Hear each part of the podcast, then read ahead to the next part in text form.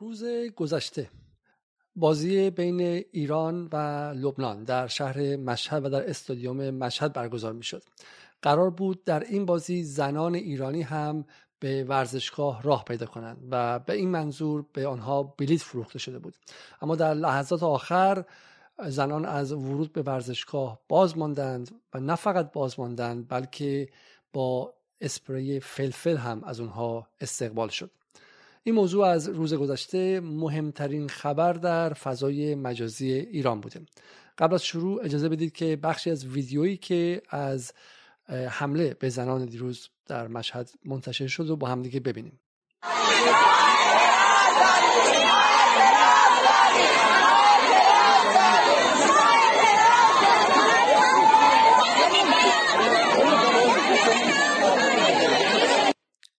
و همینطور هم ویدیوهایی که تقریبا خیلی دردناک بود و خیلی متاثر کننده بود برای فضای عمومی و برای افکار عمومی مثل این ویدیویی که از لحظه گاز فلفل خوردن افراده.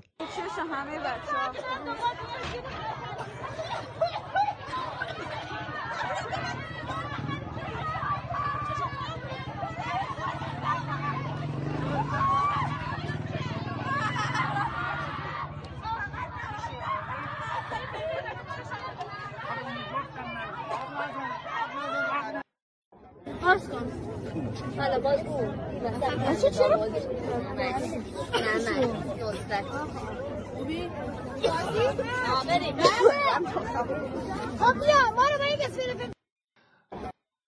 این موضوع از دیروز همونطور گفتم حدود 27 هزار توییت از دیروز با واژه مشهد و اسپری فلفل منتشر شده و در اینستاگرام هم 6735 پست در این باره منتشر شده. نوشته های مسیح نجات و تلویزیون مناتو هم پر بسامدترین و پر نشر شده ترین توییت ها هستند امشب درباره این صحبت می‌کنیم که در مشهد چه اتفاقی افتاد اما مهمتر از اون درباره واکنش ها به اتفاق مشهد صحبت می‌کنیم و اینکه چگونه این واکنش ها موفق میشن که از دل جامعه ایران یارگیری کنند و خشم چه بسا به حق جامعه ایران رو به شکل خاصی به سمت خاصی کانالیزه و هدایت کنن. به چه سمتی؟ به سمت تقاضای تحریم ورزش ایران. یعنی همون مردم ایران که خودشون قربانیان تحریم هستن به واسطه مکانیزم های رسانه‌ای و جنگ شناختی خودشون خواهنده و مطالبه گر برای تحریم بشن. این شما و این برنامه امشب چهارشنبه دهم فروردین از جدال.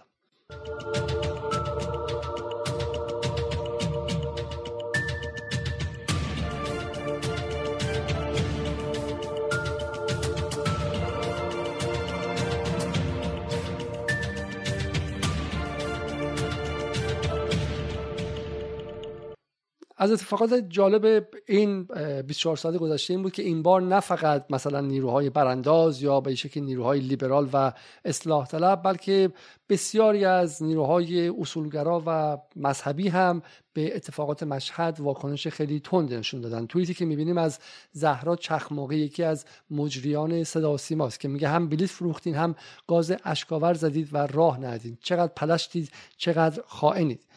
توییت بعدی از محمد دلاوری مجری شبکه پنج. میگه که یک روز همه خانم ها به استادیوم خواهند رفت و این قایم بازی ها تمام خواهد شد. فقط یک عده اصرار دارند کنار ویدیو و ریسیور و غیره یک صحنه دیگر از بیخردی هم ثبت کنند. آقای کوشکی نماینده مجلس میگه ضمن ارادتی که به آیان وحیدی و سجادی وزرای محترم کشور و ورزش دارم روز یکشنبه 14 فروردین در مورد اتفاقات تلخ ورزشگاه سوال خود را مطرح خواهم کرد. باید یک بار برای همیشه بسات این رفتارهای ناپسند که باعث از بین رفتن اعتماد و ایجاد دستاویز برای ضد انقلاب می شود جمع شود. حسام الدین آشنا مشاور حسن روحانی میگه کاش دیروز یکی هم سر, یکی, یکی هم یه سر می‌رفت بازدید سرزده از پشت ورزشگاه مشهد و مطلق میندازه به, حس... به رئیسی و به اجهی به اجهی که سرزده روز عید به زندان رفته بود. دفتر یک از مراجع آقای بیات میگه خانم ها می‌گویند خانم ها به ورزشگاه نروند. بنده عرض می‌کنم که ورزشگاه هم بخشی از این جامعه است. نمی‌توان گفت خانم ها در فلان خیابان نروند چون بسترهای فرهنگی مناسبی ندارد. از آیه بیات که از به شکلی مراجع نواندیش و نزدیک به اصلاح طلبانه که نگاه فقهی متفاوتی از مراجع در واقع اصولگرا داره. محمد با قالیباف یعنی در 24 سال گذشته فضا چنان سنگین شد که میگم نیروهای رسمی از جمله گمانم دادستان تهران حتی آقای منتظری دادستان کل کشور و در نهایت هم محمد باقر قالیباف واکنش نشون دادن و چون دیدن که خشمی که داره در فضای اجتماعی و به ویژه فضای مجازی به وجود میاد داره از کنترل خارج میشه. قالیباف توییت زد همین حدود نیم ساعت پیش که میگه رفتار غیر منطقی و دور از شن در مواجهه با بانوان محترم که ناشی از کاستی های مدیریتی و تصمیم گیری های شتاب زده بود عموم مردم را متاسف و متاثر کرده. کمیسیون امور داخلی کشور و شوراها مأمور شده تا با قید فوریت و با احضار مسئولان خاطی به این سوء مدیریت رسیدگی کنند و زمینه استیفای حقوق بانوان محترم و ارجمند را فراهم کند خب قبل از اینکه ما جلوتر بریم اینو توضیح بدم که واقعا موضع و منظر خود ما چیست. ما در جدال معتقدیم که مسائل فرهنگی مسائل پیچیده و چند لایه‌ای هستند و کاریکاتور سازی و ساده سازی و تقلیل دادن های بیش از اندازه آنها به منظور هیستریک کردن جامعه اهداف سیاسی دارن. این اهداف سیاسی می‌تونه اهداف سیاسی خارج از مرزها باشه و می‌تونه اهداف سیاسی داخلی توسط محافل خاص قدرت باشه. ولی هر وقت اولین اصل ما در جدال اینه. هر وقت که شما می‌بینید که احساساتتون یک باره به قلیان, قلیان آمده از یک موضوعی به جای اینکه دست به اسلحه ببرید دست به به شکلی سلاح و شمشیر ببرید و بخواید شمشیر بکشید یک لحظه از خودتون باید بپرسید که چه کسی خشم شما را دستکاری کرده چه کسی احساسات شما را به گروگان گرفته. و ما امشب توضیح میدیم که این موضوع چیست. آیا نباید از اتفاقی که در مشهد افتاد خشمگین بود حتما برای بخشی از جامعه ایران که نگاه مدرنتری به روابط جنسیتی و به شکلی مسئله حضور زنان در جامعه داره این موضوع بسیار خشمگین کننده است. اما تا چه حدی؟ آیا این خشم اونقدر مشروع هست که ما مثلا خواهان حمله نظامی به ایران شیم و از دل اینکه حالا زنان نتونستن برن استادیوم برسیم به جایی که چند نفر کشته شن یا مثلا خواهان تحریم اقتصادی ایران شیم یا اصلا خواهان تحریم کل ورزش ایران شیم؟ یا نه.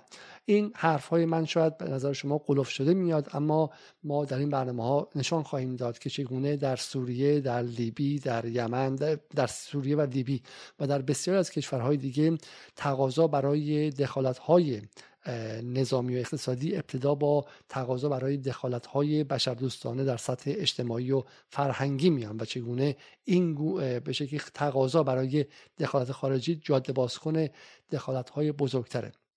اما از این منظر ما معتقدیم که باید تمامی مکانیزم های داخل کشور برای مهمتر از همه پیدا کردن خاطیان و قانون شکنان پیدا شه.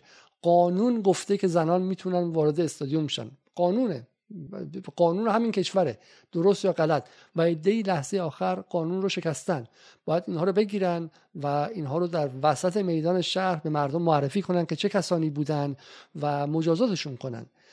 طالبان در افغانستان که نه بزرگانشون دکترای چه می‌دونم مثل بزرگان جمهوری اسلامی که همشون دکترا دارن ماشاءالله از آقای قالیباف و زاکانی و خود آقای رئیسی و تک تک نماینده مجلسشون یه دونه دکترا دو دکترا دارن. طالبانی که دکترا نداره میگه ما اگر قدرت رو یک دست کردیم برای اینکه کسی اجازه پیدا نکنه رفتار خودسرانه کنه و ما مسئولیت رفتارها رو میپذیریم.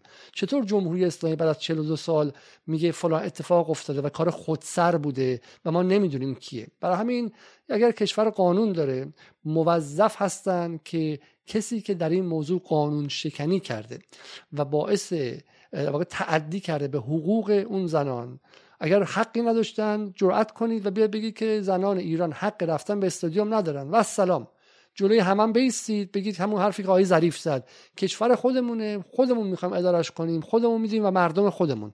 ولی وقتی که شما تعهدی دادید وقتی بلیتی فروختید و بعد مقابل اون یک عده دیگه میان و مانع میشن و اسپری فلفل می‌زنن این رفتار یه حکومتی که 6 ماه از تاسیسش گذشته نه حکومتی که 42 سال از تاسیسش گذشته.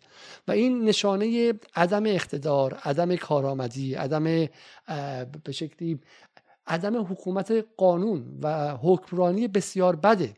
حکمرانی بسیار بدی که از در داخل باعث افزایش گسلهای اجتماعی میشه و بعد هم در خارج باعث باز شدن دست کسانی میشه که می‌خوان فشار رو به ایران بیشتر کنن. خب به عنوان اولین فشار خارجی من از توییت مسیح علی نجات می‌خوام نام ببرم که امروز گفت به جای ناله کردن وظیفه تک تک ماست که فیفا و فدراسیون های جهانی را بیدار کنیم تا خودشان را به خواب نزنند. جمهوری اسلامی فرقی با طالبان و داعش ندارد. حکومت های آپارتایدی جایشان کجاست؟ در فدراسیون های ورزشی جهان یا دادگاه های بین شما بگویید. خب مسیح علی نجات به عنوان پیمانکار اصلی پروژه فشار حداکثری یا جنگ ترامپ علیه ایران در چهار سال گذشته بلافاصله وارد کار شد و گفت ما به جای ناله کردن وظیفمونه که از فیفا و فدراسیون جهانی بخوایم که برن رو چی؟ برن روی قضیه تحریم ورزش ایران. چون تحریم ورزش ایران در سه سال گذشته یکی از بخش های پروژه فشار حد اکثری بوده. یعنی در سال 2017 که ترامپ و بن سلمان پروژه فشار حد اکثری رو کلید زدن بخش های مختلفی داشت بحث مالی بحث ترور نیروهای نظامی ایران در منطقه بخش تحریم اقتصادی کشاندن جنگ به داخل ایران اونطوری که بن سلمان گفت و یکی از پروژه‌ای که از دلش اومد بیرون پروژه تحریم ورزش ایران بود. این دقیقا از دل همون گروهی اومد که پروژه فشار حداکثری رو کلید زد و مسیح النجات یکی از پیمانکاران اصلیش بود و امروز دوباره به این بهانه اتفاقی که دیروز افتاد در مشهد شبکه تحریم ورزش ایران فعال شد. و اینم حالا توضیح کلید های داغ توییتره که میگم فقط مسیح نبود. مسیح و به شکلی کسانی که دنبال ترین ورزش ایران بودن چفت شدن با اون اتفاقی در داخل ایران افتاد. اصلاح طلبها دیروز گمانم آذر منصوری اولین توییت رو زد. از اونجا شروع شد. بخش های حتی میگم داخل صدا سیما مثل زهرا شخماقی دلاوری پیوستن. خود آقای قالیباف و غیره هم تسلیم شدن و کار درستی هم بود. یعنی میگم اصل قضیه خیلی خوبه که نیروهای داخل ایران دارن جواب میدن و میگن ما افکار عمومی رو حداقل می‌دونیم. اما من میگم پشت این قضیه این نکته دیگه است. خب برگردیم به مسیح علی نژاد. گمانم این توییت از 20 اکتبر سال 2020 یعنی از آبان 99 مسیح النجات میگه که نوید افکاری ورزشکار اعدام شد. هنوز دو برادرش در زندانند. دختر آبی خود را به آتش کشید و هنوز زنان نیم جمعیت زنان نیم جمعیت ایران زندانی و ممنوع از ورود به ورزشگاه. ورزشکارانی که بارها برای سیاسیون تبلیغ کردند وقتی مردم به دست این سیاسیون به قتل رسیده یا در نوبت اعدام به سر می‌برند کجا هستند؟ و بعدی این که این نکته خیلی جالب بعدیه. که وقتی که مردم در خیابان ریختن برای رفتن به چه که تیم ملی گمانم باشه 27 ژانویه بعد باشه این به جام جهانی مسیح یک توییت خیلی جالبی زد. میگه من با شادی های زودگذر دچار شعف کاذب نمی‌شوم بلکه با قدرت بیشتری در جهان فریاد خواهم زد. جمهوری اسلامی یک حکومت عادی نیست و فدراسیون های ورزشی ابزار سیاسی هستند برای عادی نشان دادن یک حکومت جنایتکار در جهان. وقتی حکومت عادی نیست بخشی از عادی سازی این رژیم آپارتایدی نشویم. یه جمله کلیدی داره علی نجات مرتب میگه رژیم آپارتاید. چون تنها تحریم موفق در جهان تا به حال تحریم رژیم آپارتاید آفریقای جنوبی بوده و اون می‌دونه که این کلمه می‌تونه تحریک کننده فیفا و به شکل سازمان های جهانی باشه. مسیح ادامه میده که تا زمانی که ورزشکار را اعدام کرده و نصف جمعیت را به ورزشگاه راه نمی‌دهند تیم ملی معنا ندارد. پرچم جمهوری اسلامی بالا می رود تا یک حکومت جنایتکار استفاده تبلیغاتی کند برای عادی سازی جنایت. وقتی ورزشکاران در بزنگاه قتل در بزنگاه قتل و تبعیض کنار سیاست مردم می ایستند چرا ما باید کنارشان بیست حرف مسیح اینه که جمهوری اسلامی یک حکومت عادی نیست حکومت آپارتایده و هر اتفاقی که به خوشحالی مردم منجر شه باید ازشون سلب شه. به عبارتی میگه که اونایی که معتقدن تیم ملی تیم مردم ایرانه تیم ملی ایرانه و رفتنش به جام جهانی که مردم می‌تونه به خیابون بکشونه یک یه ساعت هم خوشحالشون کنه این به گرفته شه چون ملی تا وقتی جمهوری اسلامی هست معنا نداره. بعد جمهوری اسلامی برود و در گیومه مسیح النجات بیاید. میگه آقا من تا نیام مثل حرفای مریم رجوی در دهه 60 می‌زنه. تا من نیام تا اون چیزی که اونجا میجوشه برای من نباشه بعد کله بذار کله سگ بجوشه. یعنی تا من به قدرت سیاسی نرسم من و امثال من ما نمی‌خواهیم شما تیم ملی داشته باشید و شادی کنید باید عزادار باشید. باید عزادار باشید تا تا قدرت به ما برگرده. و این دقیقا لحظه ای که خب خیلی اون لحظه اصلا باورشون نمی‌شد که علی نجاد تا این سطح شبیه مجاهدین خلق در دهه 60 شده باشه و تا این حد تندروی کرده باشه. اما تا این حد کرد. اتفاقی که در 24 ساعت گذشته افتاده اما جالبه اینه که کسانی دارن در زمین علی نجات بازی می‌کنن که اون وقتی که این توییت زد بهش معترض بودن. اما عملا دقیقا در همین زمین بازی می‌کنن. بذارین قبل از ادامه دادن یک تکه از اعدام نوید افکاری کشتیگیر 27 این این ویدیوی بی بی سی دقیقا مکانیزم تحریم رو تحریم ورزش ایران رو برای شما کاملا توضیح میده و اینکه چگونه در سه سال گذشته به بهانه های مختلف دختر آبی نوید افکاری عدم ورود زنان به ورزشگاه دنبال چیز دیگری بودند ساله ایرانی هنوز برای بسیاری از ایرانیان موضوعی تازه است. از زمان رسانه شدن حکم و سپس اعدام نوید افکاری، بسیاری از ورزشکاران و فدراسیون های ورزشی از جمله اتحادیه جهانی کشتی این اقدام جمهوری اسلامی را محکوم کردند. از همان زمان بعضی می‌گفتند حکومتی که ورزشکارش را بالای دار میفرستد باید حضورش در مسابقات ورزشی بینالمللی تحریم شود.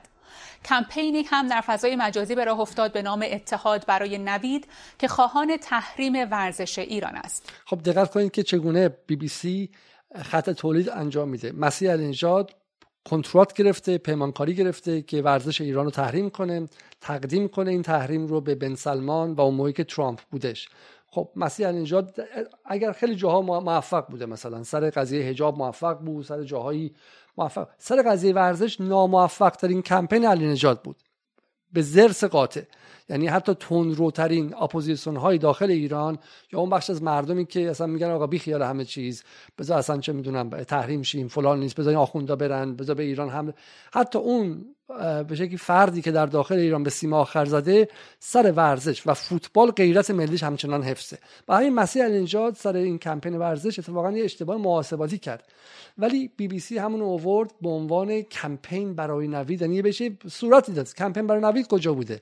یه مسیح النجات بوده با شیرین عبادی با یک چه می‌دونم با, با دو نفر دیگه. این دو چهار نفر رو بهشون صورت رسمی میده. و شمایی که شب پای بی بی سی نشسته دارین نگاه می‌کنین فکر می‌کنین که یک سازمان عجیبی و یک شبکه عجیبیه کلش ساخته دستگاه چه می‌دونم این لابراتوار مشترک علی نجات و بی بی سی با همه این کمپین تا اینجا توانسته حمایت چند ورزشکار و چهره شناخته شده از جمله شیرین عبادی، فاطمه سپهری و مسیح علی نژاد را جلب کند. مخالفان تحریم ورزش ایران اما گفتند که این کار محروم کردن ورزشکاران ایران از مهمترین فرصتهای حرفه‌ای و محروم کردن مردم ایران از لحظه های شادی است. تردید بی طرفی بی بی سی که از طرفی چه می‌دونم داره عادی سازی کامل و مشروعیت سازی برای تحریم ورزش می‌کنه چیزی که در تاریخ جهان هم غیر از میگم تحریم آفریقای جنوبی سابقه نداشته و از طرفی هم حالا بیطرفی اون سمت مقابلم میگه. که سیاست و ورزش در ایران به شدت در هم تنیده. از اج... این جمله هم دقت کنه میگه از طرفی تردیدی نیست که سیاست و ورزش در ایران به شدت در هم تنیده. در جهان زندگی می‌کنیم که در یک ماه گذشته کافی که آیکیوتون بالای 80 باشه. نمی‌خواد خیلی نابغه باشید. آیکیو بالای 80 و کافی که از سواد خواندن و نوشتن برخوردار باشید یا حداقل بتونید مثلا به اخبار گوش کنید و می‌دونید که غرب تمام ورزش روسیه رو تحریم کرد. یعنی غرب نشون داد که سر سیاستش با ورزشش اینجوری در هم تنیده است. ولی به ایران که می‌رسه میگه که تردید نیست که در جمهوری اسلامی ورزش و سیاست در هم تنیده است. خیر در انگلیس ورزش و سیاست در هم تنیده است. در آمریکا تردیدی نیست که ورزش و سیاست در هم تنیده است. در چه می‌دونم اتحادیه اروپا تردیدی نیست که در هم تنیده است. ما دیگه دیدیم دیگه. اتفاقی که افتاد دیدیم در این چند وقت گذشته. در مقابل المپیک زمستانی در چین و برخوردی که غرب کرد و همینطور هم الان در اخراج بازیگران و تیم‌های مختلف روسیه. ورزشکاران ایرانی برای مسابقه ندادن با رقبای اسرائیلی گرفته تا محرومیت زنان از حضور در بسیاری از اماکن و تیم‌های ورزشی اتحاد برای نوید نام کمپینی است در اعتراض به اعدام نوید افکاری با همین هشتگ کاربران از جامعه جهانی و فدراسیون های بین المللی می خواهند تا مانع حضور جمهوری اسلامی ایران در تمامی میادین ورزشی در سراسر سر جهان شود. مانع حضور جمهوری اسلامی ایران در سرتاسر سر جهان شود. یعنی مثلا فوتبالیستای ایران فوتبالیستای جمهوری اسلامی ایرانن نه فوتبالیستای ایرانی. و ورزشکاری که حسن یزدانی که میره مدال میاره این ورزشکار جمهوری اسلامیه نه ورزشکار ایران. ببینید دقیقا وقتی شما ملیت رو از جایی بگیرید و تبدیلش کنید به حکومت بعد خب مقابله با حکومت میشه انجام داد. یعنی ما اگر ما می‌خوایم به عراق حمله کنیم به عراق ملت عراق که نمیشه کش که بالاخره. هر چقدر شما قصیر و قلب باشید کشتن کودک عراقی کار سختیه. ولی حکومت صدام رو بهش بمباران کرد.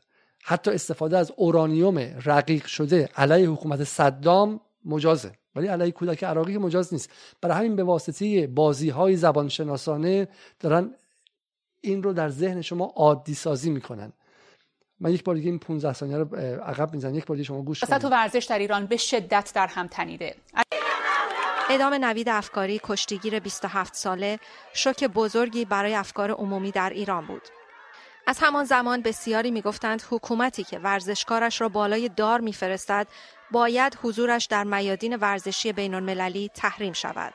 خب حالا وایسیم ببینیم که اگر واقعا قراره که ما تحریم کنیم چون تحریم ورزش شما اصلا میگی آقا ورزش برای انسانیته. اگه شما انسانیت نداشته باشی ورزش به چه درد می‌خوره؟ من میگم اوکی. حالا قرار بود که ورزش غیر سیاسی باشه. شما میگین سیاسی باشه. نظرتون در مورد تحریم ورزش آمریکا وقتی به صورت غیر قانونی و بدون مجوز شورای امنیت به عراق حمله کرد و حداقل یک میلیون نفر عراقی رو کشت چون اگر قرار تحریم کنیم بریم تحریم کنیم. نظرتون در مورد تحریم ورزش عربستان سعودی که همین دو هفته پیش 81 نفر آدم رو که یک دونشون حتی مثل نوید افکاری پرونده قتل نداشت اعدام نکرد گردن زد. یعنی از اینجا با اون با تبر با تبر و شمشیر گردن زد چیه؟ چون خیلی مهمه دیگه. اگر شما قراره که قراره که ورزش رو تحریم کنید. عربستان سعودی که 377 هزار نفر تو یمن کشته. از جمله در سال 2018 فقط 85 هزار کودک رو کاری کرده که از سوء تغذیه بمیرن. خب عربستان سعودی بعد حداقل یه تیم هندبالش تحریم شده دیگه. چرا در عربستان سعودی تحریم نشده؟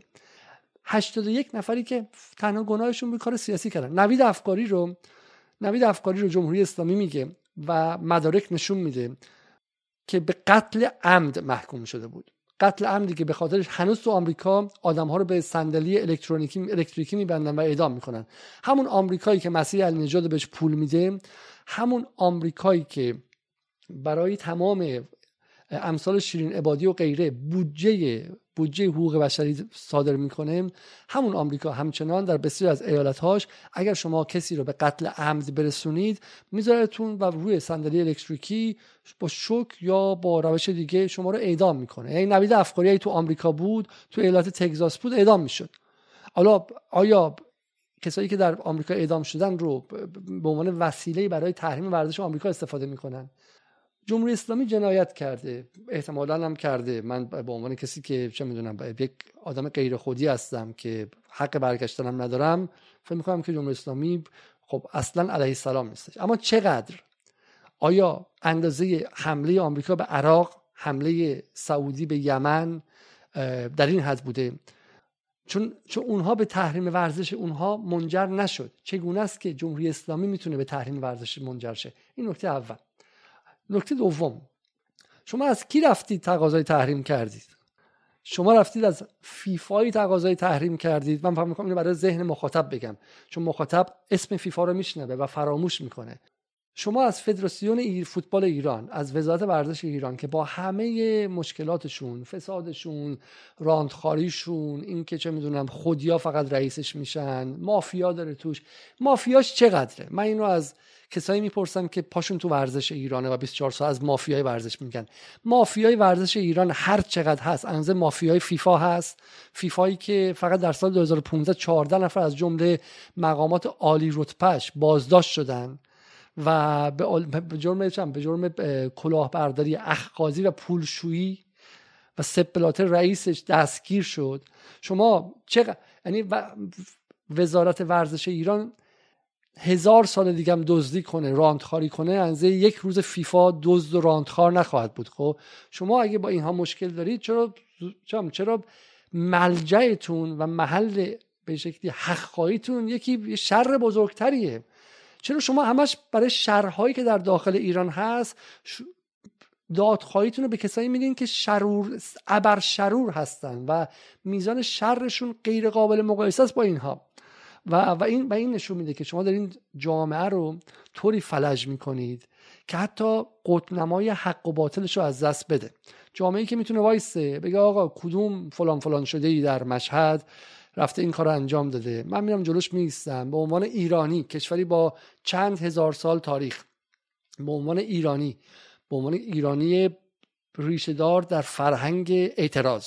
یعنی بالا شما مذهبی یا غیر مذهبی باشی شیعه در شکل فرهنگیش نه در شکل فقهی و مذهبی شیعه فرهنگ اعتراض بوده خب؟ این کسی که تو این کشور با این فرهنگ بزرگ شده خسرو گل سرخیش که مارکسیستم بود میگه من مارکسیست شیعه معترضم.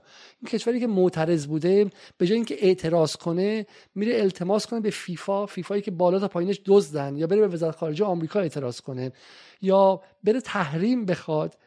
اینا کی داره میگه؟ تلویزیون ایران اینترنشنال داره میگه و مسیح النجاد میگه که پاش ریشش تو وزارت خارجه آمریکا و و دولت سعودیه که 81 نفر 81 نفر گردن می‌زنن. از اونا بره اعتراض. خب خب جامعه ایران میره خودش اعتراض می‌کنه.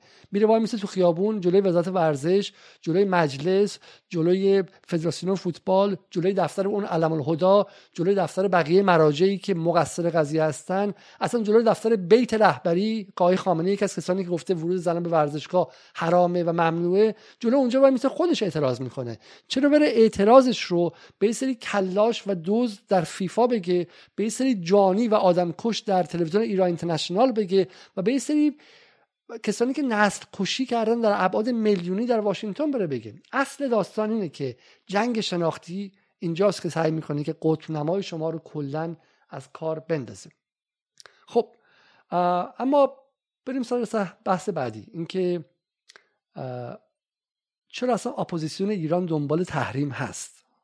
چرا امثال مسیح علی نجاد من می‌خوام اعدام نوید افکار چرا مسیح علی نجاد میگه من با شادی های زودگذر دچار شعف کاذب نمیشم.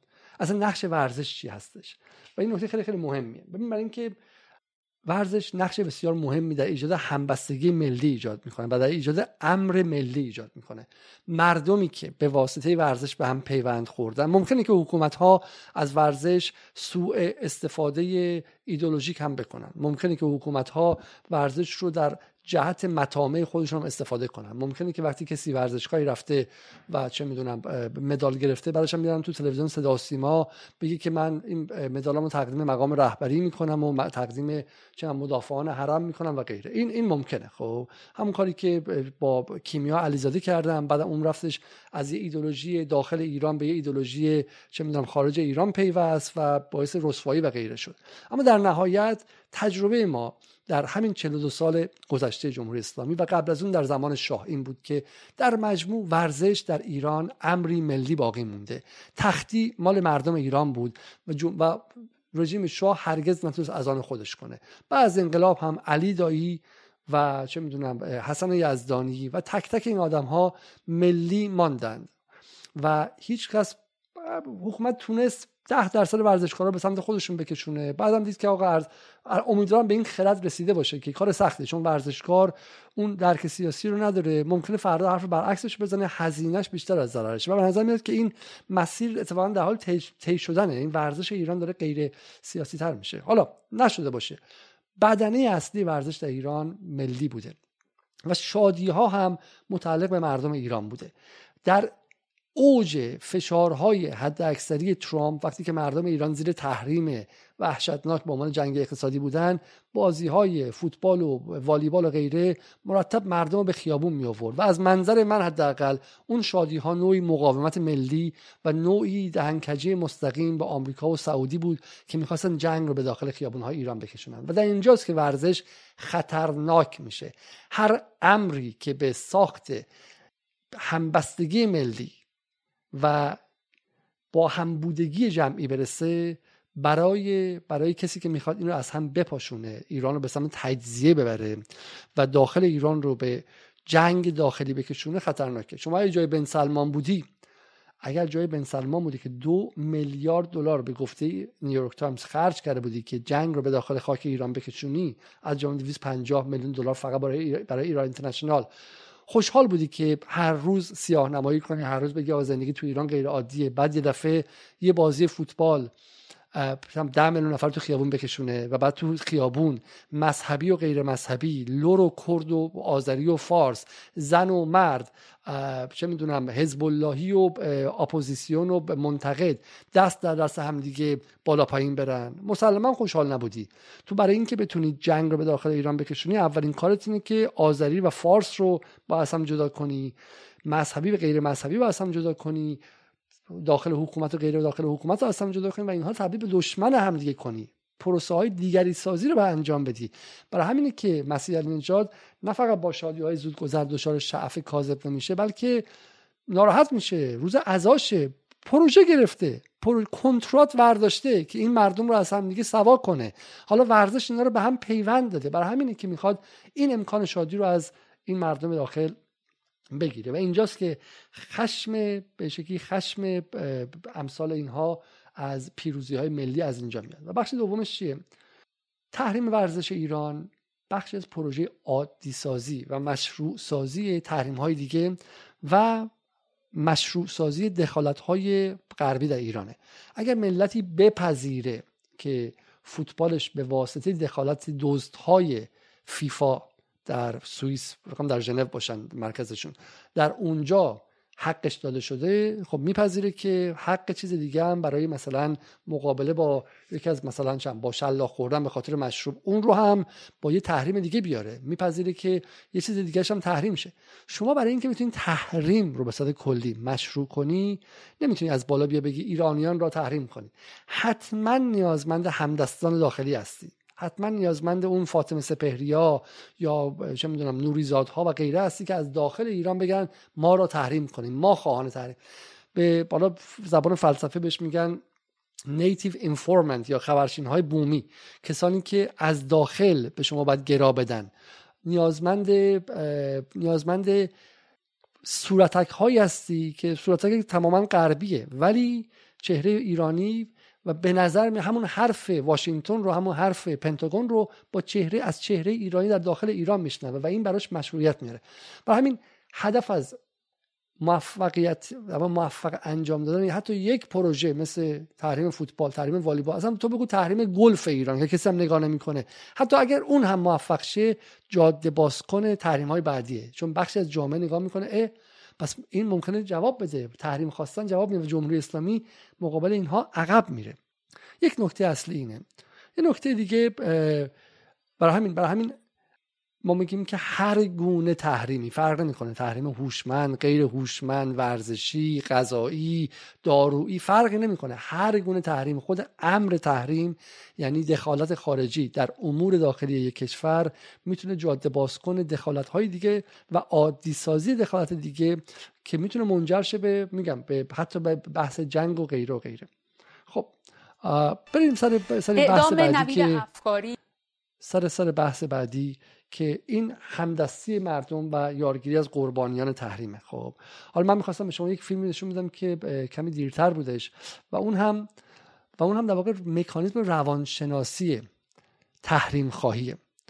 چون تحریم خواهی یک نوع از کار انداختن قوه شناختی جامعه است. جامعه به عبارتی منافع خودش رو هم گم می‌کنه. انسان حیوانی است که بر اساس منافع میاندیشه و هر انسانی بر اساس تعلق طبقاتی قومیتی و به اینکه به کجا تعلق داره ناخداگاه هم اگه باشه بر اساس منافع میاندیشه. یعنی اگر شما در دهک هفت جامعه باشی و بعد مثلا سه تا کاندیدا بذارن جلو برای ریاست جمهوری. یکیشون بگه آقا من چند مالیات دهک هفت رو کمتر می‌کنم. ناخداگاه شما به اون سمت میل بیشتری داری و جامعه ایران به صورت ناخداگاه منافعش اینه که تحریم نشه. چه کدوم جامعه است که دوست داره تحریم غذایی شه تحریم دارویی شه الان شما تو ایران اگر زندگی کنی یک از 85 میلیون نفر مردم ایران باشی تو این سالهایی که تحریم اومده خوشحال بودی که داروی بچت نیومده که قیمت دلار سه برابر شده که رفت و آمدت به جهان سختتر شده که غذایی که چه بدونم میخوردی میزان گوشتش کمتر شده. مردم عراق نیم میلیون نفر از بچه هاشون فقط فقط کودکانشون. در سال 93 1993 تا 2003 در تحریم مردن خوشحال بودن. هر چقدر از صدام حسین منزجر می بودن هر چقدر که صدام حسین که صد هزار شیعه رو در جنوب صد هزار شیعه کرد در شمال کش به اینها آزار رسونده بود. اما تحریمی که بچه خودشون داشت میکش آیا باعث خوشحالیشون می‌شد؟ نه. برای همین کارکرد این جنگ شناختی اینه که شما رو نسبت منافع خودت بیهس کنه و از دل شما یارگیری کنه. و این من رو همیشه یاد این تیکه از فیلم هنیبال میندازه. هنیبال, لکت، هنیبال لکتر که آنتونی هاپکینز بازی می‌کنه. و من حالا خواستم تیکه از فیلمش رو بذارم ولی خیلی صحنه صحنه سخت و دلخراشیه و گفتم که حالا شب عیدی این کارو نکنم. ولی برید ببینیم فیلمش رو. اون که که هنیبال یک از قربانیهاش آدم بیمار روانی افراد رو می‌گیره شکنجه می‌کنه و یک از بیمار یک از قربانیاش جلوش هستش. مغز این رو باز کرده. مغزش رو تراش داده طوری که هنوز نمیره. و از داخل مغز تکه هایی از مغز رو برمیداره که باعث مرگ نمیشه فقط به فلج موضعی می انجامه. جلوی خودش سرخ می‌کنه و دهن خودش می‌گذاره. و من به نظرم کاری که امثال مسیح نجات و ایران اینترنشنال و بی بی سی با بحث تحریم می‌کنن دقیقا همینه. اینه که ما رو اول بیهس می‌کنن بخشی از مغز خودمون در داخل دهن خودمون می‌گذارن. یعنی مکانیزم تحریم با یارگیری از قربانیانش. قربانیانی که بعد مقابلش قیام کنن و بگن توی که دیویس هزار دلار سالی از سازمان رسانه آمریکا بی جی جی می‌گیری رسما می‌گیری. مدارک پول گرفتن علی نجات چاپ شده تو که می‌گیری. در واشنگتن نشستی و پول های دیگه هم داری می‌گیری. پروژه های بسیاری می‌گیری. چگونه از ما در داخل ایران می‌خوای که ورزشمون رو جز معدود چیزهایی که باعث تحرک اجتماعی میشه خودمون به دست خودمون تحریم کنیم؟ درسته؟ این خیلی نکته خیلی نکته مهمیه و این مکانیزم روانی رو ما باید باید ببینیم. اون لحظه ای که جامعه رو به اونجا برسونه که جامعه بگه کاوه پیدا نخواهد شد امید کاش اسکندری پیدا شود. یعنی از تغییر درونی دست بشو از تغییر درونی امید تموم شه. برو دنبال اسکندری که بیاد و تخت جمشیدت رو نابود کنه. بیا اسکندری که کشورت رو زیر سمهای اسباش له کنه. لحظه ای که فرد در مکانیزم روانی به خاطر خشم خیلی زیادش از اتفاقات داخلی که داره میفته و هدایت شدن خشم علیه منافش میگه بذار خودم منفجر کنم. لحظه سوریه سازی. لحظه که فرد در سوریه میگه بذار اسد بره هرچی که می‌خواد بیاد. بعد دو سال بعد که هرچی که خواست اومد در قالب جبهت و نصره لوای داوود داعش و غیره بعد تازه با اون وحشت که روبرو شد می‌فهمین که چه خواسته ای داشته. همیشه به انگلیسی میگن مواظب باش چه آرزویی می‌کنیم و و میگم برگردیم به بحث اصلی که ببین تا اینجا چه مسیری اومدیم. خشمی که از اتفاق دیروز افتاده این خشم یک بیش از اندازه غلاف شده است. زنان رو به ورزشگاه راه ندادن چند تا دخترم اسپری فلفل خوردن. من نمی‌خوام ریسک کنم اینجا و مقابل جو عمومی وایستم. ولی بذارم به شما بگم. تو همین 24 ساعت گذشته در همین جهان چه فجایع خیلی بیشتری اومده. نه جهان نه همین ایران. اصلا با همین ایران. شما می‌خواین دنبال شما دنبال ظلم هستین. بریم ببین توی 24 ساعت گذشته چند تا کارگر در سوانه جان باختن. تو همین ایران.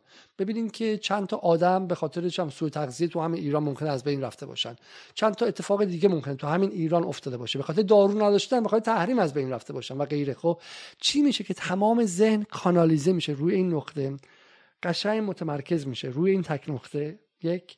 و این تک نقطه رو به جای اینکه بگه من خشمگینم از این زنا به ورزشگاه نرفتن. حالا انقدر خشمگینم ولی این خشممو چیکار می‌کنم؟ میرم الان جلوی خونه علم الهدا. اصلا مقصرشونه دیگه. در حالی که اصلا مقصر این قضیه خاص نبوده. تعصب می‌کنم. میرم توییتر رو پر می‌کنم به فوش دادن به وزیر کشور رئیسی. به چه می‌دونم به وزیر ورزش رئیسی. اصلا به خود رئیسی. آقا اصلا به خود هر این هم باز قابل قبوله. شما حق داری که از نماینده سیاسی عصبانی باشی. می‌تونی از مقامات سیاسی کشور عصبانی باشی. ولی اینکه خشم ببری بندازی پشت مسیح نژاد فشار حداکثری دولت سعودی و خواهان تحریم ورزش خودت و بچه هات و همسایه هایی که ورزشکاران بشی. خواهان از بین رفتن حسن یزدانی ها بشی. خواهان از بین رفتن تیم ملی فوتبال شی. چون الان یکی از این توییت هم همینه. میگم میگم احتمالاً واقع هدف اینها اینه که ایران از راهیایی به جام جهانی باز بمونه و سهم ایران به امارات و غیره برسه. یعنی این کنتراتی که گرفتن اینو فکر کنم عباس عبدی گفته بود. حالا من اینو پیدا نکردم خب. ولی این کنتراتی که گرفتن خیلی کنترات جالبیه. عباس عبدی میگه گرچه طرفدار نظریه توطئه نیستم ولی این احتمال جدی وجود دارد که برنامه دیروز برای انتقال بازی به مشهد سپس برخورد با زنان کشور با هدف حذف ایران از جام جهانی و جایگزین کردن احتمالی امارات به مرحله بعد و به مرحله بعد رفتن عراق آگاهانه طراحی و اجرا شده باشد. یعنی احتمال داره که اصلا چم یه نفوذی در داخل سیستم چنین کاری رو مثلا حالا عبدی داره میگه عباس عبدی داره میگه چنین کاری رو طراحی کرده باشه که ایران باز بمانه خب؟ و بعد امثال مسیح و اینترنشنال دارن شما رو هم هدایت می‌کنن نیروتون و خشمتون رو هدایت می‌کنن به اون سمت. اینجاست که شما شبیه هنیبال لکتور میشید خب؟ که دارین مغز خودتون رو می‌خورید. خب اما برسیم به کجا؟ برسیم به اینکه آیا اینها می‌تونستن چنین کاری انجام بدن بدون کمک زمینی داخلی؟ من می‌خوام در مورد اون کمک زمینی داخلی کمی با شما صحبت کنم. اینکه اینکه بسیاری از افراد در داخل کشور خب این توییت احسان سلطانیه. میگه امیدوارم فیفا چنان نقره, داغتان کند تا دیگر از این غلط ها نکنید. تا دیگر در تهران با پدر سوخت بازی زنان را گزینشی به ورزشگاه نفرستید. تا در مشهد زنانی که بلیط خریده بودند را پشت در نگه ندارید. و در پاسخ به اعتراضشان از اشکاور استفاده نکنید. داعشی های رزل خیلی حساب شده است. توییتش به نظر یه لحظه انفجار خشمه ولی دقیقا تک تک کلمات حساب شده است. و یه توییت خیلی جذاب دیگه هم هستش از خانم تباتبایی حتی ممکنه خانم تباتبایی خانم نباشه ممکنه که یه آقایی باشه. ایشون هم از چهرهایی خیلی سرشناس نزدیک به اصلاح طلبان در فضای مجازی. میگه رو یا اول الابصار و عکسی گذاشته عکس قذافی در حال مسله شدن در خیابان. خب خیلی شما من برنامه گذشته گذاشتم گفتین که خب احسان سلطانی مثلا ارزشی نداره تو چرا روی این زوم می‌کنی؟ به قول معروف این شاید یک یک استدلال کردن به روش مرد پوشالیه استرومن و اینکه تو داری یه چیز چیز بی ربطی به اصلاح طلبا و لیبرالا پیدا می‌کنی و بعد به اینا حمله می‌کنی. مثلا این تبا تبایی اصلا ناشناسه یک اکانت غیر رسمیه ولی بحث اینه که اگر شما در فضای مجازی در چند سال گذشته بوده باشید می‌دونید که اتفاقا این سربازان حقیر مجازی که ممکن عددی هم نباشن و شخص خواستم نباشن اما این باشن در کانترکت و در, در قرارداد هستن با نیروهای داخلی. سلطانی تبا تبایی احسان منصور و غیره اینها همشون کسانی هستن که با ظریف همکاری کردن. با حسن روحانی همکاری کردن با حسام الدین آشنا همکاری کردن. در انتخابات ها همشون پشت همتی بودن مثل سبا آذرپیک و غیره. اینها بخشهایی از یک گروه های خاص مجازی هستند که کارشون کارشون به شکلی افزایش در واقع هدایت احساسات جمعی در فضای مجازیه. اینها اتفاقا اینها خیلی مهمن چون حسام الدین آشنا مصطفی تاجزاده یا حسن روحانی یا جواد ظریف مستقیم که نمی‌تونن در فضای مجازی حرف دلشون رو بزنن که به واسطه اینها می‌زنن و اینجاست که بی پیرایی تر حرفشون رو می‌زنن. و ببینید که کسی که از نزدیکان سیاست خارجی ظریف در 8 سال گذشته بوده از نزدیکان عراقچیه میاد و میگه که امیدوارم فیفا چنان نقره داغتان کنه تا دیگه از این غلط ها نکنید. یعنی دقیقا با یک چرخش از مسیح علی نجات رسیدیم به کجا؟ رسیدیم به کسی که جزو سرجوخه های سایبری تیم آقای جواد ظریف در 8 سال گذشته و تیم عراقشی از خرداد ماه به این سمت. و اینجا یه دفعه از مسیح اینجا رسیدیم به کسی که در داخل کشور احتمالا فردی واقعی در که در حکومت در دولت حسن روحانی نقش داشته و چون اگه توییتشو بخونید کاملا متوجه میشید که این افراد رو بالا پترن ها و الگوهای رفتاریشون میشون در آورد و الان داره تحلیل می‌کنه رهبر کشور رو که مثل قذافی برای این اتفاق میفته منظورم این که وقتی ما میگیم که تحریم ورزش بهانه از کل ایران نشانه است وقتی میگیم تحریم ورزش بهانه است کل ایران نشانه است اینها هدفشون نه اصلاح وضعیت نه بردن زنان به ورزشگاه نه مسئله دیگه. یادتون باشه زمانی که بخشی از زنان شروع کردن به ورزشگاه رفتن عزادارترین آدم مسیح علی نجات بود. اگه خاطرتون باشه این ماهایی که فشار به حجاب کم شده گشتای ارشاد برداشته شده عزادارترین آدم ها مسیح علی نجات بودن. چون برای اینها حجاب ورزشگاه مسائل فرهنگی بهانه است. گسل های فرهنگی بهانه برای ایجاد جنگ های اجتماعی. اگر فردا این موضوع برطرف شه یه داستان دیگه میارن. یه هم همجنسگرایی میارن که مثلا تو خونه پدرش مثلا باش بدرفتاری کرده. یه ترنسی میارن که باش بدرفتاری شده. خب من بالا از حقوق همه اینها دفاع می‌کنم. من در انگلیس زندگی می‌کنم. خودم هم کنه آدم لیبرالی هستم از نظر فرهنگی. مشکلی با هر گونه سبک زندگی ندارم. خب اینو فقط توضیح بدم که ریاکاری نشه. اما جوامع تغییرات فرهنگیشون به تدریج اتفاق میفته در همین انگلیس ما تا 25 سال پیش همجنسگرا تو مورد آزار دولتی قرار میگه تا 30 سال پیش. آزار دول... خانم تاچر بدترین رفتار رو باشون داشت. ولی هم این رو وقتی خودشون قوانینشون عوض شد الان به ایران صادر می‌کنن و می‌تونه تبدیل شه به امری که فردا فردا از دل اون می‌خوان تحریم بیارن. به خاطر بدرفتاری با همجنسگرایان در ایران ممنوع بودن ازدواج همجنسگرایان تحریم ایران. برای منظورم که گسل های فرهنگی که جامعه ایران جامعه در حال حرکتی گسل های فرهنگی هر کدومش در دست اینها ابزاری برای تسلیحاتی شدنه. ما در انگلیسی از اصطلاح weaponization برای همین استفاده می‌کنیم. تبدیل شدن به اسلحه. مسائلی که در ایران جامعه pluralist و چند وجهی و متکثر ایران داره جامعه که تا 40 سال پیش 42 سال پیش قبل از انقلاب 90 درصدش مذهبی و سنتی بودن به خاطر انقلاب و به خاطر مدرنیزاسیون جمهوری اسلامی یک سرعت خیلی عجیبی توی مدرن شدن گرفته. حالا الان تو هم خانواده یه بچهشون چادری ممکنه باشه یه بچهشون کاملا بدون حجاب باشه یه بچهشون زندگی آزاد داشته باشه یه بچهشون زندگی مقید داشته باشه و مسلمه که جامعه ایران پر از گسله. ولی تبدیل کردن هر کدوم از این گسل ها که به صورت ارگانیک وجود داره و باید به صورت ارگانیک هم در موردش در واقع با این گروه های مختلف به تعامل با هم برسن این سعی می‌کنه که این گسل ها رو به جنگ تبدیل کنه. تبدیل کنه به وسیله برای جنگ داخلی. خب این هم از این بود. اما برگردیم به اینکه ریشه داستان کجاست. خب فقط من پس توضیح بدم. اینکه بدون همدستی ضمنی لیبرال ها در داخل ایران بدون همدستی زمینی لیبرال ها در داخل ایران در مشروع سازی زمینی تحریم ها علی نجات ها هرگز موفق نمی شدن من این فقط توضیح بدم. ببینید هر از گاهی لیبرال ها میان میگن ما با تحریم مخالفیم. ما با تحریم ورزش مخالفیم. و بعدم جناح اردوکشی مجازی می‌کنن که ما اصلا مسیح علی نجات رو نمی‌خوام و غیره. ببینید سر این بحث های 2018 به بعد که دیدن که علی نجات چه جوری از علی نجات ها که اینترنشنال و سعودی چگونه از اینا رد شدن و الان تو خیابون یه دفعه 24 ساعته شعار دادن که اصلاح طلب اصولگرا دیگه تمام ماجرا. وحشت کردن. بخش از اصلاح طلبا طرفدار طرفدار امنیت ملی شدن و اینها مثل آیه مثلا جلایی پور پدر و غیره. ولی من همه حرفم اینه که وقتی شما این سطح از خشم اجتماعی رو تزریق می‌کنی اونم سر چی؟ سر طوفان در فنجان چای.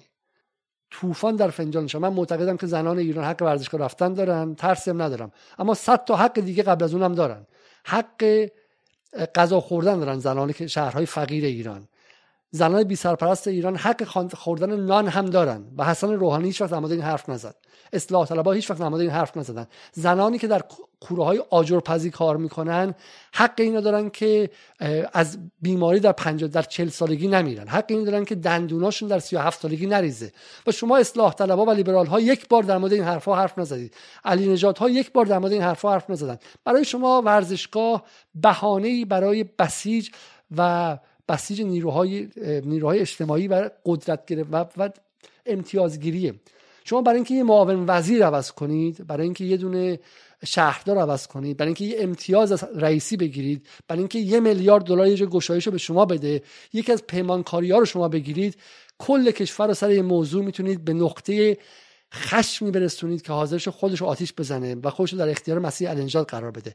خط تولید این سطح از خشم سه بخش مختلف داره. امثال علم الهداها که توی جایگاه و بارگاه خودشون نشستن و نباید حکمرانی کنن با خیال راحت هر چی که خواستن میگن و براشون مهم نیست که جامعه و افکار عمومی به کدوم سمت میره. برای اینکه ملی نیستن. علم الهداها ملی نیستن. علم الهداها ایدولوژی دارن و با پایگاه اجتماعی خودشون سر و کار دارن و براشون بقیه جامعه مهم نیست. چون دور خودشون می‌بینن.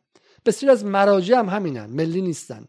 اگر مراجع درکی از روند ملی حکمرانی داشتن و در این 42 سال همپا بودن با افکار عمومی بعد اون موقع میفهمیدن که مسلحت دین و مسلحت شیعیان هم چیست. من حرف تندی دارم می‌زنم خب؟ ولی بسیار از این مراجع در خواب هستند.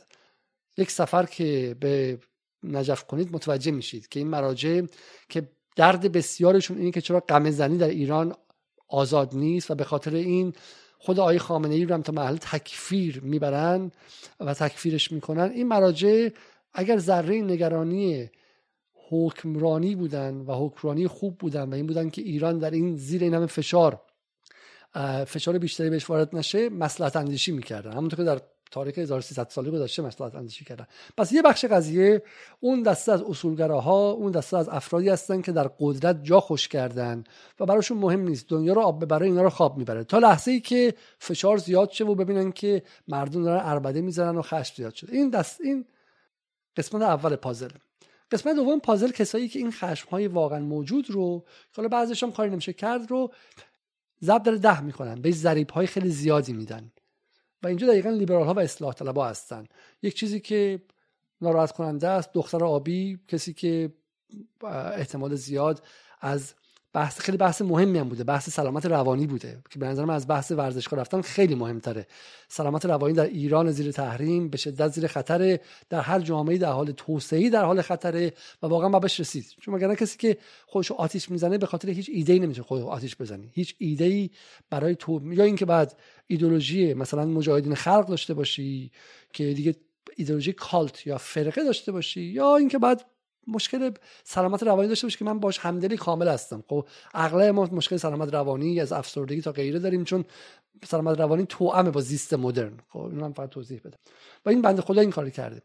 و, و شما از اون استفاده می‌کنی به ضریب ضرب در صد میدی یعنی جامعه رو به لحظه انفجار و جوش آوردن میرسونی. اینم بخش دومی که اصلاح طلبها هستن و این بدون اینها بدون این حلقه واسط شما نمی‌تونی حلقه سوم داشته باشی که بعد مسیح النجات اینترنشنال بی بی سی شیرین عبادی شادی صدر و مکانیزم تحریم سازی مکانیزم تحریم سازی و وصل کردنش مستقیم به واشنگتن.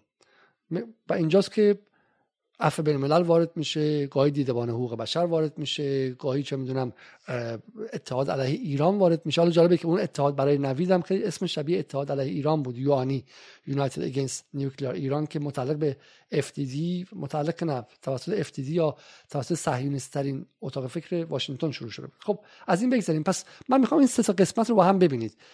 اون از زمان عقب افتادگی بخشی از اصولگرایان که اصلا هماهنگ با تغییرات اجتماعی نیستن. بخش دوم اصلاح طلبها و بخش سوم کسانی که در واشنگتن مترصدن و رو هوا این قضیه رو می‌گیرن. اما بحث بعدی. اینکه چه باید کرد و چه با نباید کرد. خب به پایان بحث می‌رسیم. من می‌خوام رو زیر یک تموم کنم. ببینید بحث ورزشگاه در ایران بحث جامعه شناسی پیچیده است. من حالا گفتم علم الهدا مسئله من با علم الهدا اینه که روی پا وایستاده و بدون کار کارشناسی این حرفو می‌زنه. اما فقط علم الهدا نیستش. جامعه ایران جامعه متکثری است. جامعه ایران جامعه ای که پدران خود ما حالا پدر بزرگان نه 20 سال پیش با ورزش مشکل داشتن. سکولارترین خانواده های ایرانی در دهه هفتادی که من همچنان ایران زندگی می‌کردم با ورزش بسیار از دخترانشون مشکل داشتن. و شما اگر فراموش کنید روند تاریخی که تو این 20 سال اومدیم ما در این 30 سال اومدیم رو اگر بی تاریخ باشید ملت بی تاریخ ملت بدون خداگاهی تاریخ و اونجاست که می‌تونن بیان و شما رو قربانی جنگ شناختی کنن و مغزتون در بیان تو دهن خودتون بذارن. مقصر شما هم هستید. شما باید تاریخ بدونید و بدونید که 20 سال پیش کجا بودیم. 20 سال پیش خانواده های غیر مذهبی هم در ایران فکر می‌کردن که دخترشون تکواندو کار کنه. این کار چم خیلی جذاب و کار خیلی خانمانه ای نیستش.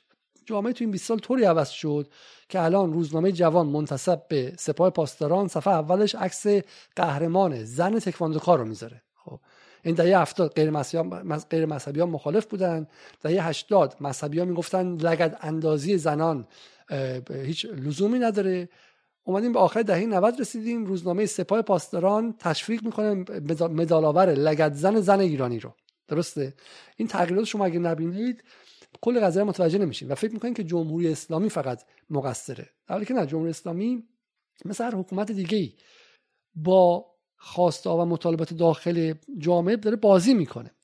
حالا من اینو می‌خوام برسونم به این نقطه که اگه یادتون باشه دهه هفت دهه هشتاد آیا احمدی نژاد به خاطر شامه پاپولیستیش فهمید که زنان می‌خوان برن ورزشگاه. اون موقع بحث فوتبال بود خب؟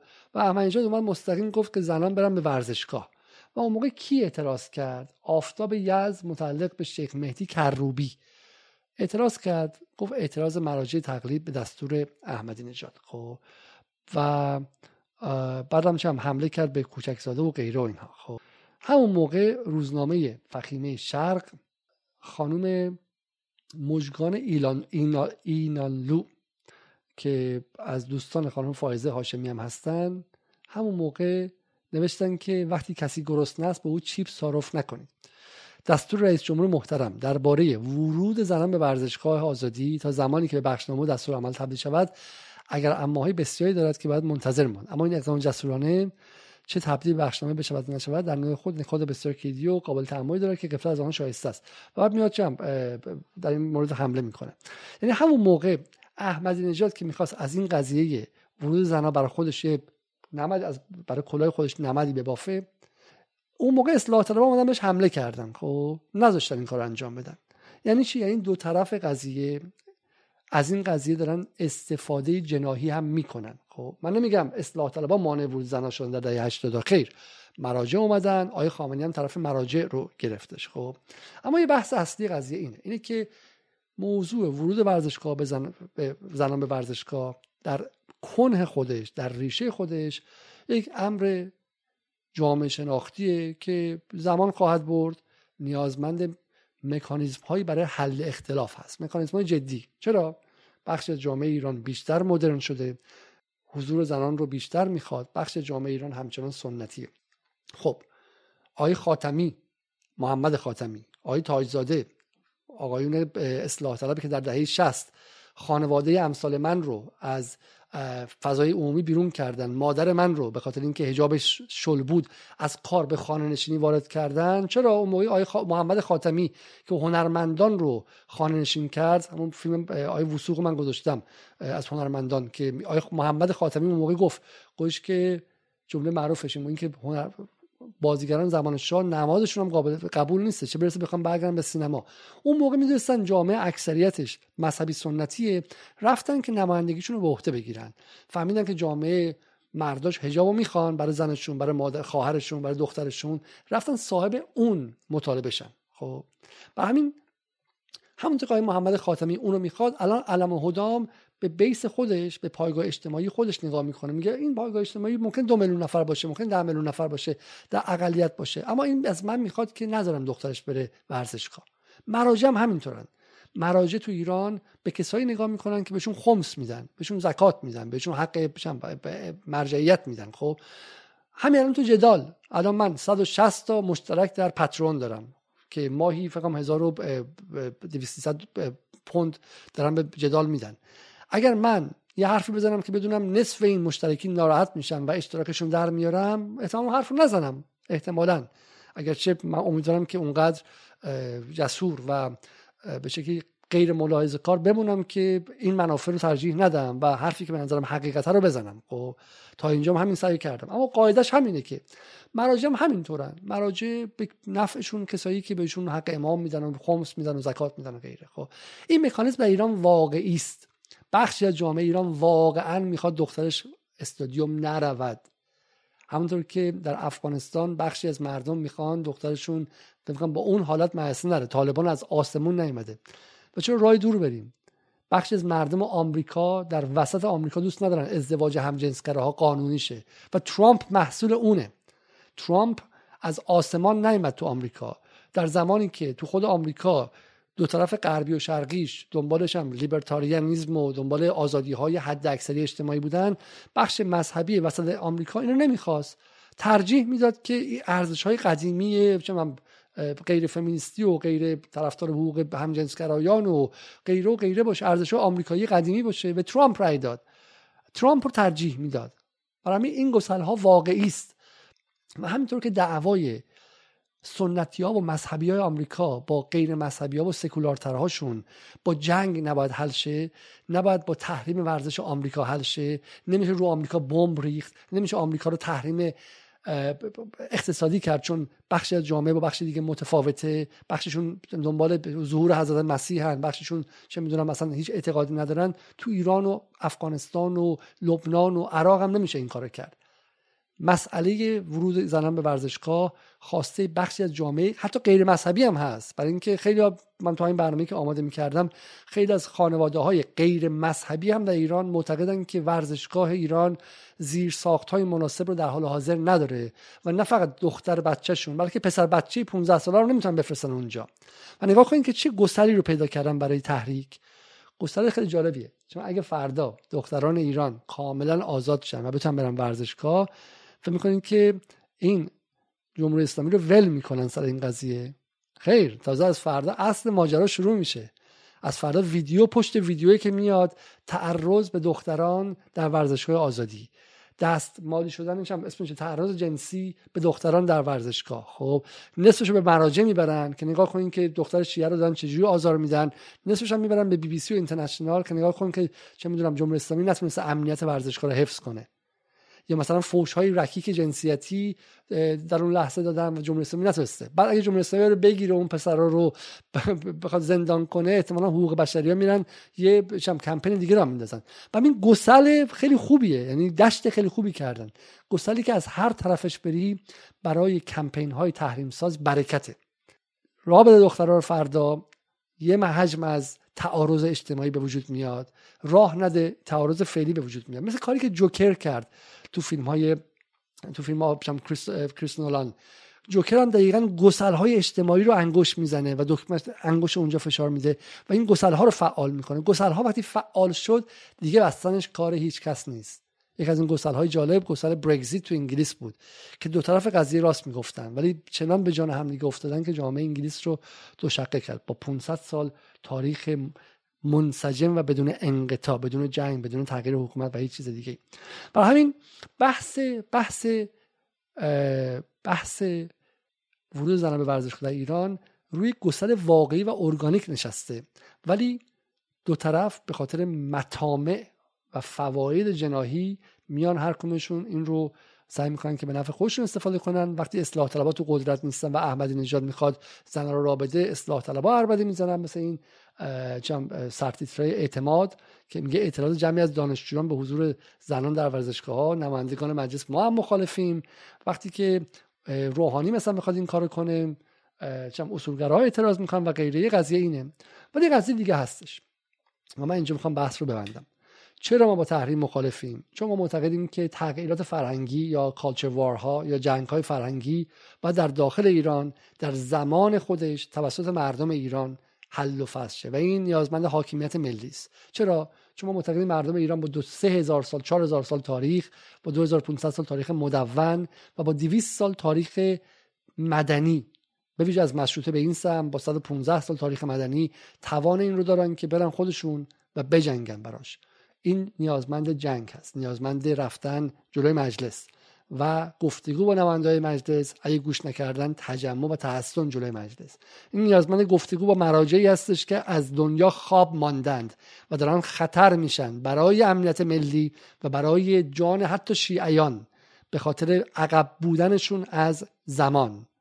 و اینو من با سراحت میگم خب که شیعی که مرجعی که هنوز دردش غم است و در وسط جنگ سوریه دردش اینه که چرا به آیشه و خلفا فوش داده نمیشه این این این مرجع خیلی از زمان عقبه.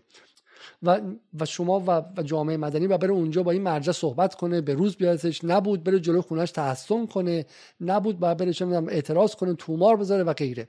بره جلو وزارت ورزش بره با رئیسی بره با وزیر چه می‌دونم کشور دعوا کنه. و یک مکانیزم هایی هستش و مهمتر از همه مکانیزم در اون خانوادگیه. شما فکر می‌کنید که الان اگر حجاب تو ایران تغییر کرده این مثلا توسط مسیح النجاد عوض شده؟ اگر تو ایران دختران و زنان حقوق خودشون رو بخش از حقوق خودشون رو گرفتن این توسط مسیح النجاد و عفو بین الملل و شادی صدر اومده. خیر. موتور محرک تحریک تغییرات اجتماعی در داخل خانواده است. برای اینکه هیچ حقی به شما داده نمیشه مگر اینکه آن حق ستانده شده باشه. برای اینکه اون زنی که می‌خواسته بره درس بخونه وایساده گلوی خودش رو پاره کرده اعصاب خودش رو خورد کرده جنگیده با پدرش با شوهرش با برادرش و حق درس خوندن گرفته حق بیرون رفتن حق ورزش کردن و حقوق خودش از دل خانواده گرفته. چیزی که مانع رفتن زنان برای ورزشگاه شده مرد سالاری ریشه دار در جامعه ایرانه. و حقی که برای اون پسر بچه ها و پسرهایی که میرن ورزشگاه اینقدر طبیعی شده که حق خودشون می‌دونن. خب میرن اونجا قاه هم میخندن. این مرد سالاری به واسطه فشار واشنگتن و ژنو و اتحادیه اروپا از بین نمیره و اگر هم از بین بره همونطور تو افغانستان رفت. بعد با یه باد اون حقوقی که داده شده با همون باد میره. الان در افغانستان حقوق زنانی که ورزشگاه می‌رفتن تو ورزشگاه آواز میخوندن پاتیناژ بازی می‌کردن کجاست؟ هیچ جا هیچ جا. همه حقوقی که واشنگتن ژنو بروکسل لندن برای زنان افغانستان آوردن مثل در با باد رفت و به هوا رفت و هیچ شد. اون جنس چیزی هم که شادی صدر مسیح علی نژاد و بی بی سی و رعنا رحیم پور و غیره می‌خوان بیارن با اون خیلی فرق چندانی نداره. ما با اونها کاری نداریم. با مکانیزم های خارج کشور با داخل کشور کار داریم. با کسانی که جنگ نیابتی می‌کنن. چون جرأت ندارن بگن. آقا بالاخره هم بخشی از جامعه ایران سنتی دیگه. 50 درصد نه. چقدر به رئیسی رأی دادن؟ اصلا رأی هم نداده باشن. تو خیابونا ببینید دیگه. بالاخره سی درصد جامعه ایران سنتی هست. می‌خوان چی کارشون کنید؟ می‌خوان تو دریا بریزدشون می‌خوان چه می‌دونم هولوکاست به وجود بیارید. با بخش سنتی تر جامعه ایران چه می‌خواهید بکنید؟ می‌خواین توسط مسیح علی نژاد و تحریم ترامپ و بایدن اینها رو محروم کنید؟ اینا هستن. تازه مثل افغانستان اگر به زور یعنی بدون اون مکانیزم های درونی بدون اون زمانی که باید برای فعالیت های واقعی تیشه بدون کمپین های درونی و ارگانیک شما اگه حقی رو از بالا به زور بدید الان زنان رو به زور برید تو ورزشگاه در حالی که مسئله در بطن جامعه حل نشده با مراجع با خانواده ها با طبقات سنتی تر گفتگو نشده و این جا نیفتاده چه اتفاقی میفته مثل افغانستان اون گوشه ها اون کسانی که متقاعد نشدن فردا دست به خشونت خودسرانی خیابانی می‌زنن. خب؟ و تو افغانستان چی شدش اون آدم ها دخترها مدرسه رفتن تو افغانستان. اونهایی که ناراضی بودن چی شدن؟ اصلا کار خیابانی به طالبان پیوستن. شما مجبورید که تغییرات رو همراه جامعه انجام بدید و تغییرات مدنی انجام بدید. و اون کسانی که جرأت این گفتنی ندارن که ما باید با اینها همه زیستی کنیم ببینید خیلی جالبه. لیبرال هایی که لیبرال هایی که مدعی گفتگو با دشمن خارجی بودن با رقیب سنتی داخلی هم حاضر نیستن گفتگو کنن. و اگر ببین با علم هدا گفتگو کنید. ببین با مراجع گفتگو کنید خب؟ ولی این کارو نمی‌کنن. عملا جنگ نیابتی می‌کنن. می‌خوان حذفشون کنن. جنگشون رو واسپاری و برون سپاری می‌کنن به کی؟ به اون کسایی که صحبت از تحریم ورزش می‌کنن. و اینا این وسط وای میستن از مشروع در واقع عملا بهش مشروعیت ضمنی میدن. خب؟ من گفتگومو می‌خوام با یک چیزی تموم کنم با توییتی از یک دوستی که از دیدنش واقعا من امروز متعجب شدم و انگیزه من برای گفتگو امروز این بود. امیر تفرشی از مؤسسین جنبش ادالتخواه ایران و کسی که گمانم فقط سه سال دو سال پیش هنوز رئیس دفتر سعید جلیلی بود. میگه در نهایت زنان ایرانی با حمایت نهاد بینالمللی نهادهای بینالمللی نبرد ورود به استادیوم را خواهند برد. دخالت خارجی از همین نقاط کوچک آغاز می شود و کم کم مشروعیت می یابد مردم وقتی از استیفای حقوقشان از بسترهای داخلی ناامید شوند از این گونه مداخلات استقبال خواهند کرد. آیا گوش شنوایی هست؟ من اینجا بحث من اینجا اینه. یک موقعی ما بزرگ شده در یه هفتاد هستیم. اصلاح طلبا دقیقا 24 ساعته می‌گفتن در یه هفتاد هشتاد که آیا از سرنوشت صدام عبرت نمی‌گیرید؟ آیا نمی‌بینید که اگر به خواسته های ملت گوش نکنید ملت در رو به روی غربی ها باز می‌کنن؟ سوال که ملت هیچ وقت در رو به روی غربی ها باز نمی‌کنن ملتی که دهه 60 سه تا سه تا بچه داده این کارو نمی‌کنه. شما دارید این مشروعیت رو بهشون می‌دید. شما می‌خواید که این اتفاق عادی شه تو ایران. زبان خونش است. زبان خونسا نیست. چیزی که ما میگیم حتی در توصیفش وقتی چیزی توصیف می‌کنیم داریم چیزی رو یواشکی به صورت ضمنی و مخفیانه و زیرپوستی تجویز می‌کنیم. داریم یه چیزی رو عادی می‌کنیم یه چیزی رو غیر عادی می‌کنیم. اونایی که دهه 70 و 80 حمله آمریکا به عراق رو به اسم اینکه عبرت بگیرید عملا عادی می‌کردن یعنی اصلاح طلبان. دقیقا در خط بوش foundation واینب و بقیه اتاق فکری آمریکا بودن. و عجیبه که الان ادالت خواهی که دو دو سال پیش تو دفتر سعید جلیلی بودن همون مسیر رو باید برن. دردناکه. و اینجاست که ما میگیم اگر جمهوری اسلامی نمی‌تونه ایدولوژی برای دفاع از مرزهای ملی درست کنه ما غیر خودی ها باید امر ملی رو تو این کشور جا بندازیم. چون آقای تفرشی خودش میگه میگه در نوجوانی پایه ثابت هیئت حاج علیرضا پناهیان بودم. مدای هیئت هم برادرش حاج احمد پناهیان بود. همیشه هم همیشه آخر سینه زنی فقط یک روب با دم آقابیا شور می‌گرفتیم. یک روز با همین شور بردنمان خانه و حسینیه منتظری را ویران کردیم. به فکر ما تجاوز شد. اون موقعی که آقای امیر تفرشی به خونه آقای منتظری حمله می‌کرد امثال من در دانشگاه تهران از امثال امیر تفرشی کتک میخوردیم. برای تجمع هایی که حق ما بود به عنوان دانشجو در دفاع از آزادی. ولی ما نرفتیم از خارجی ها تقاضا کنیم که وارد ایران شن و مثل آقای تفرشی به صورت ضمنی و یواشکی هم ورود خارجی ها و فیفا و نهادهای خارجی رو عادی سازی نکردیم. همونطور که وقتی که آقای تایزاده نسل تایزاده نسل پدران من رو داشت زندان می‌کرد در دهه 60 یا اعدام می‌کرد.